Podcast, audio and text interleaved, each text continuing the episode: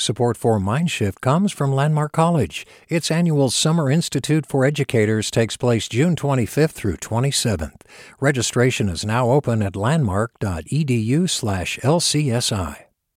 Hey, it's Avery Trufelman, host of Articles of Interest, and I've got to say I've been a fan of KQED ever since I was a little kid and I would come out to San Francisco to visit my grandma. It was just what we'd always turn on every time we got in the car, every time we were making dinner and turning on the radio. Was always KQED.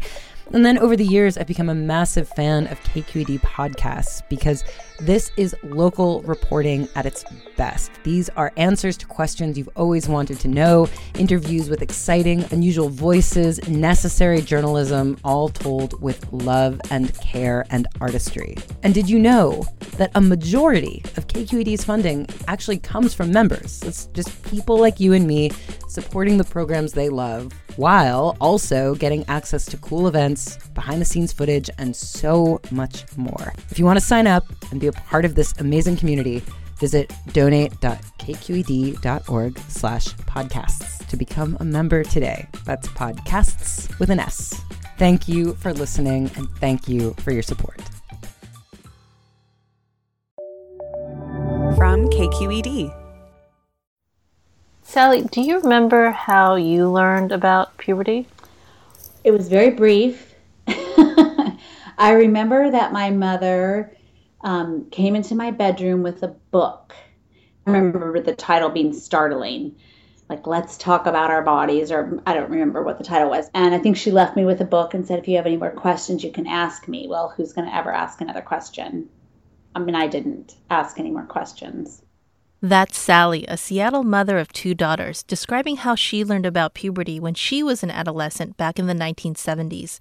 I'm Ki Sung, and you're listening to Stories Teachers Share, the program from Mindshift and KQED about what it's like to be a teacher and what we can learn from them. Sally grew up as the eldest child in a Catholic family. The way she learned about puberty in her household, you just heard it.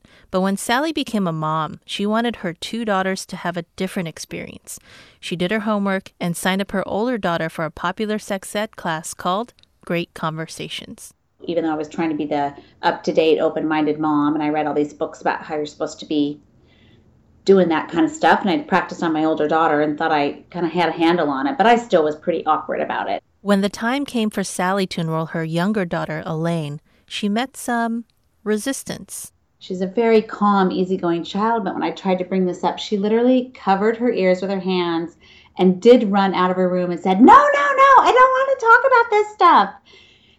And I was so startled. I was like, What? At any rate, we, we did go to this class, and Julie started things off with great, funny jokes and one thing I remember was how she stuck sanitary pads all over the front of herself, and it made everybody laugh. Julie is Julie Metzger, who's also known as the puberty lady. She's a pediatric nurse whose way of getting adolescents and adults to talk about puberty has been getting attention. It's made her a celebrity in Seattle. She co founded Great Conversations 27 years ago. Her course lasts four hours, it's spread out over two days, and classes are separated by gender. Julie teaches the women and girls class, and her partner, who you'll hear from next week, teaches the boys and men's class. Each child must attend with an adult. She teaches sex ed around the country, including in California, where I met her in Palo Alto the day after one of her sessions.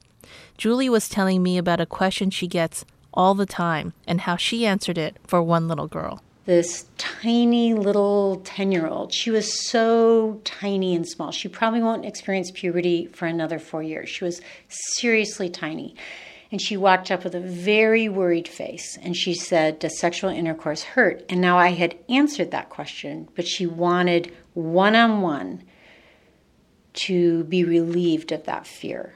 I had already said in class that I had had sexual intercourse with my husband maybe a thousand times. And so I said to her, You heard me say that I had had sexual intercourse a thousand times. I would never choose something a thousand times unless it was a way to show and share my love that I felt comfortable in. And her physical relief was enormous. She had this huge smile, and I said, You know, it's possible right? And I had already described this, but we sort of reviewed it. It's possible that someone's hair would get pulled or someone would be rough. in the same way that when we're wrestling together and playing, or even tickling each other, it all of a sudden goes awry. And I said, but that's what, what caring people take care of each other in a situation like that and listen and care for each other in that through the touch of tickling, even. And I think she just needed to hear that, that it was again, right? Because I'd already literally just said that in class, but she wanted to hear it again. Could you tell me again that I will be okay? It's a really easy thing as an adult to hear a question from a child and put the adult perspective in on it, right? In other words, when someone says, Does sex hurt? you maybe out of our own adult head, we would want to jump in on rape or a scary part about sex. But really, what I think we have to just put ourselves in the head of this 10 year old little girl and think, she wants to hear, Will I be okay? Will I be taken care of? Will I be honored? Will I be respected? And she deserves to hear that part of the story. And in fact, that's the story we want her to walk forward in. That's Julie's advice to caregivers. Make the conversation match the developmental space of the child. Think about the perspective of a 10 year old and how different that would be from a 17 year old, and tailor your message according to what's appropriate. Sex education is traditionally for kids, but what's different about Julie's class is that the girls are there with their moms, aunts, or another adult who's participating right alongside them. From the beginning, Julie knew she was skilled at talking about puberty with young people, but about a decade into teaching, she had a revelation. In my own mind, I think I went into this work absolutely focused on the 10 to 12 year old, and that is at the heart what this work is about. But about 10 years into the work, I sat there and had this aha that it was just as important, if not perhaps more transforming, to the parents sitting there. That I was role modeling through my words that are still geared towards these girls. Role modeling. Remember how Julie answered that little girl's question Does sexual intercourse hurt? While it was important for the 10 year old to hear the answer, it was also critical that adults learn how to provide an answer asking a question can make both parties vulnerable. If the child takes the first step asking a question, the answer an adult provides should respect that child's initiative. If that adult isn't welcoming of the child's questions, that could cut off a channel of communication. Julie says answering questions, or even trying to answer questions, is essential to the relationship and reinforces the parent as authority in the family but adults often harbor a lot of awkwardness around the subject of puberty. The girls sit there and, and just absorb it like, of course, that story. It's the parents, though, that said, I had no idea the story could look like that. And that, that transition, I remember the moment I was standing there and just realized that it seems so obvious to think that now, but I just, it was like this wave of understanding. And the way I've described this class, because you have two generations, to me, the magic of Sesame Street is that it is clever and engaging for both adult and child. That when adult and child are sitting there watching Sesame Street and watching Count Dracula, the adult sees the cleverness of that, the Count Dracula, how funny and interesting that you would have that voice and that costume and and make that Count Dracula character counting. The four year old is listening and watching you laugh and be engaged and excited about that content. And yet, the nuance of what they're taking away is actually separate and yet the same we're telling a story to two generations that has enough for the adult that sits there and at the same time something powerful for the child. And I think that's what we do really well is that we make it as fun for the grown up as we do for the preteen that is sitting there and that that that's just part of the magic of being in that room. And I don't really think I appreciated or understood that until that moment where I just went, oh my gosh, these parents are seeing that you could think about this so differently than the way they thought they had to talk about these topics. How did you learn about sex and puberty?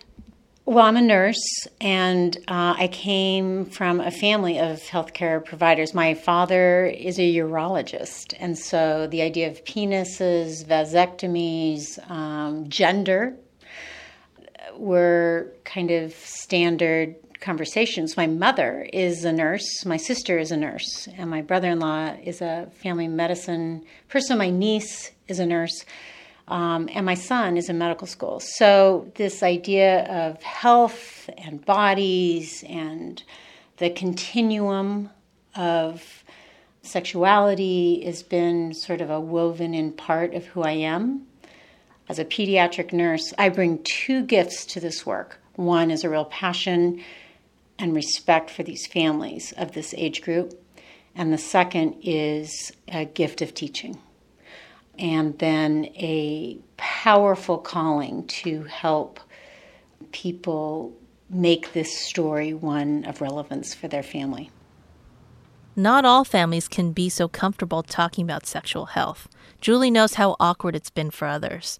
But by setting an example for the way families can talk about sex and puberty, she's hoping they can be more informed and more comfortable. If you think about most of the ways those adults heard about sex, it was in a private joke on the playground or a moment in a classroom of unbearable torture with the gym teacher or a conversation with a parent that you hoped would end soon, or in a magazine or a book or a movie or whatever that is that felt like it was had to be secret or private or filled with sort of a taboo right and now we've like blown that open you're sitting there in seattle our auditorium we fill with 130 people and now you're laughing and almost delighting in the shared experience of this topic as rewarding as the class might be, families still have to take the first step of getting there. My mom will tell you I literally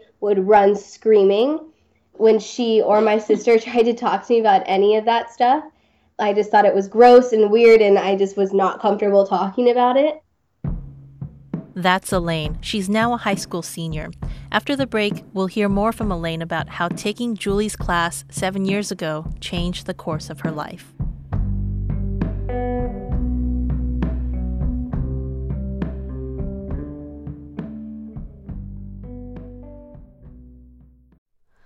Hi, it's Terry Gross, the host of Fresh Air. We bring you in depth, long form interviews with actors, directors, musicians, authors, journalists, and more. Listen to our Peabody Award winning Fresh Air podcast from WHYY and NPR.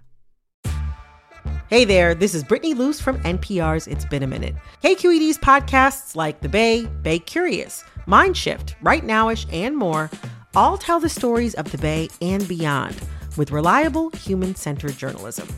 They aim to inspire, make you think, entertain, and expand your understanding of the place you call home.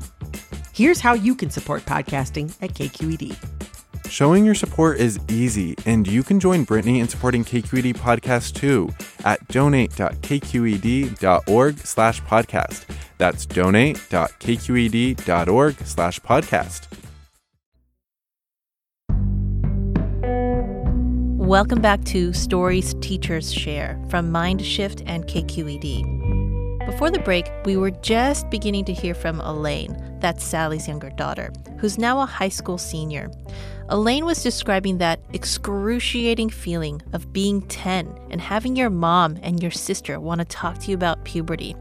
Elaine uses words like gross and weird. My mom definitely tried to, but I just would, yeah, just I was not wanting to talk about it. So then going to the class, that was obviously really nerve wracking for me. It made me so nervous and I was like so embarrassed about doing it. But um, once I was there, I think I was just kind of like shocked at how open and easy it was for Julie to talk about puberty.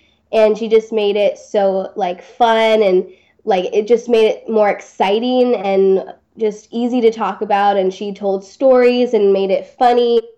Elaine told me that Julie's class really made an impression. It opened up a new purpose for her. It just kind of clicked in my brain because what's cool now is that I'm on Planned Parenthood's teen council where I literally teach sex ed in high schools and middle schools. And so it kind of like made me realize like, oh, this is where it began. This is where my journey of being open and honest and sex positive kind of started. And so seeing her was kind of like that aha moment where I was like, oh, like this is the woman who really kind of changed how I looked at puberty and sex and sexual health. Here's how Elaine begins each class. Well, we first start by introducing ourselves, and um, it really depends on the lesson, but each time we share kind of a backstory of why we're on Teen Council and why we do what we do. My story, actually, I recently decided to include um, going to Julie's puberty class in my opening story to the class and sharing with them how it's okay. I was really awkward too at one point, and I just really want to be that a person who can do what Julie did for me and kind of change my outlook and make it something that's okay to talk about. I'm not shy about telling people that I'm on teen council and that I have a lot of knowledge about sexual health and I've definitely helped my peers out. And you know, I hand out condoms at school. People come up to me like, "Elaine, like, can you bring me some condoms tomorrow?" And I'm like, "Sure." So I bring a huge box of condoms, and people just take them. And I definitely can answer questions, or if I don't know the answer, I know where to direct people. And I've gone with my friends to Planned Parenthood when they need something. And um, so I hope that my most of my peers kind of see me in that light because I definitely have tried to make myself really available because that's part of my job being on teen council. I mean, it's my job being on teen council, but it's also something that I really believe is important. Um, you know, it's one thing if your mom says, "Oh, like if you need a condom, I can get it for you." It's another if your peer is like, "Here's a condom."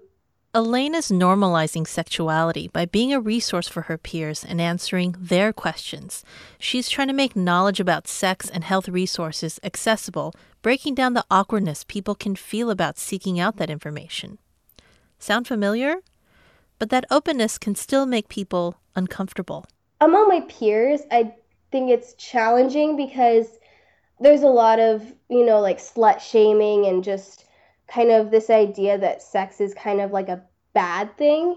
And um, it's not really explicitly said, like, oh, sex is bad, but that's kind of just the connotation sometimes among my peers. And I think it's kind of shocking when I talk about sex so openly with my peers.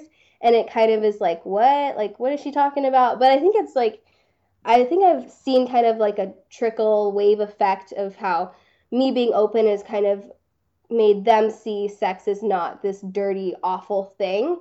And um, with adults, I don't, I think with my mom, she's very open and obviously she grew up in a totally different time. And so I think sometimes it's hard. I don't know, you can talk about this too, but I think it's sometimes hard because she did grow up with such a different attitude towards sex but she's definitely changed and I think seen sex in a whole new light in sexual health. She has taught me so much about that. I'm a grew up as a firstborn Catholic and so I'm this was so uncomfortable for me to I didn't want to in my view, you know, be promoting promiscuity. So that's my, the old-fashioned phrasing and view of things. And that's not at all what Elaine or these teen council members are talking about. But over time, I got more comfortable with that idea. And not too long ago, I heard someone who, um, I think she's a mental health counselor and works with a lot of women, and she said, so many adult women have in their adult lifetime big issues to work around and about related to young sexual encounters or slut shaming when they were kids or whatever, that there's a lot of baggage that goes with adulthood for a lot of women. And I thought, oh, that is, this is really interesting what these young people are bringing to our focus about that, that it has such a long weight of a ball and chain and this new freedom to talk about it in a better, healthier ways.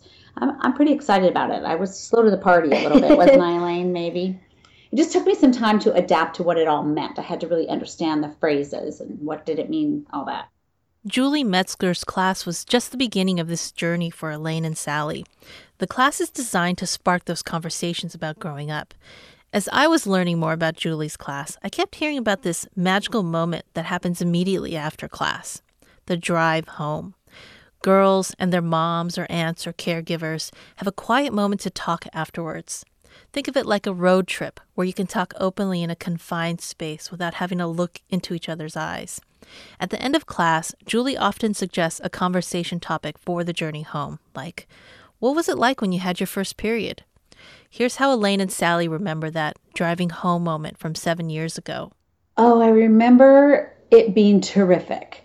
I remember Elaine wasn't screaming and wasn't covering her ears. I said, Well, what do you think? I don't remember the details of it. I don't either. And I don't remember the exact conversation we had, but I definitely remember feeling kind of relieved after the class and like just all the nerves that I'd had going to the class were just totally gone and I felt so much better and definitely more willing to talk. I just remember I had particularly selected a location that was the furthest from our house of all the locations to choose because I thought that would give us a longer time to talk in the car. And I just remember it being a really lovely time. And I was really happy that we had this open time to talk about things. Many of us probably had that same experience as Sally when it came to learning about puberty. We got a book and not much else, which may have made perfect sense to our parents. But now we're trying to adapt to this moment. By being informed and re examining how we were raised, we're determined to better prepare our kids for the world. I first read about Julie Metzger in the New York Times as part of my search for ways to be a better informed parent. Julie says in her 27 years as an educator, her way of teaching sex ed hasn't changed much. She's seen more questions about technology and sexual orientation in recent years, but the questions she gets from kids generally fall into these same categories How should I feel? How do I fit in? What else do I need to know? Am I normal? It may seem like there's a lot to keep track of, so for those who can't remember how to answer every question, she says the most important thing kids need from parents is the conversation itself.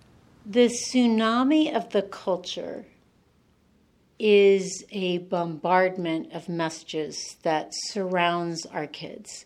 And we, the grown ups, literally have the work and the privilege of the work of reminding our children about their bodies, their health, their well being, their responsibilities around each other and caring for each other, and to honor that experience of who they are growing up.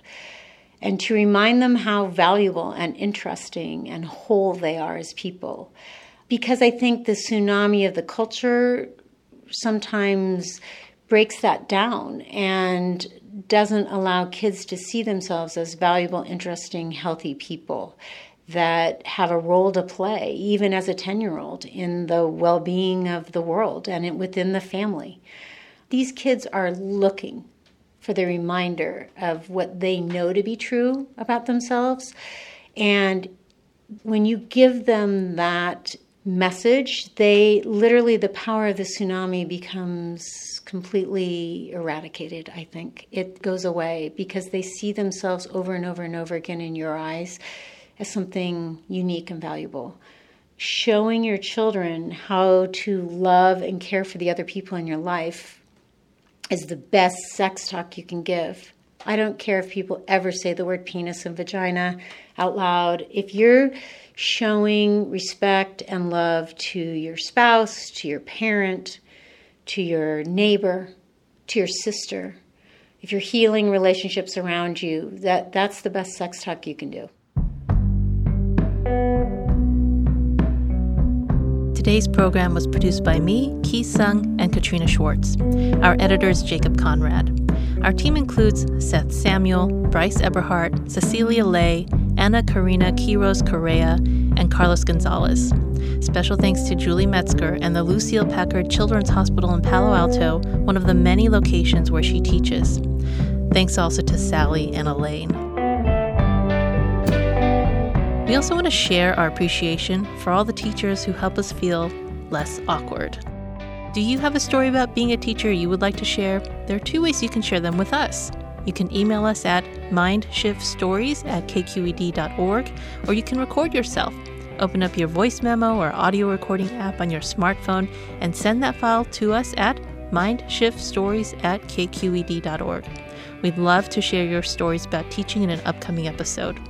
If you have a deeper interest in education and learning, Check out our blog on Facebook and Twitter at MindShiftKQED. Thanks for listening to stories teachers like Julie Metzger share with us. Oh, the questions you get when you teach sex ed. How many zits on average does a boy get? Is it normal to smell for a couple months and then have the smell go away? How many times do you usually have to have sex before a baby comes? Do you like toast? Answering questions from adolescent boys next time on Stories Teachers Share, the podcast from Mindshift and KQED.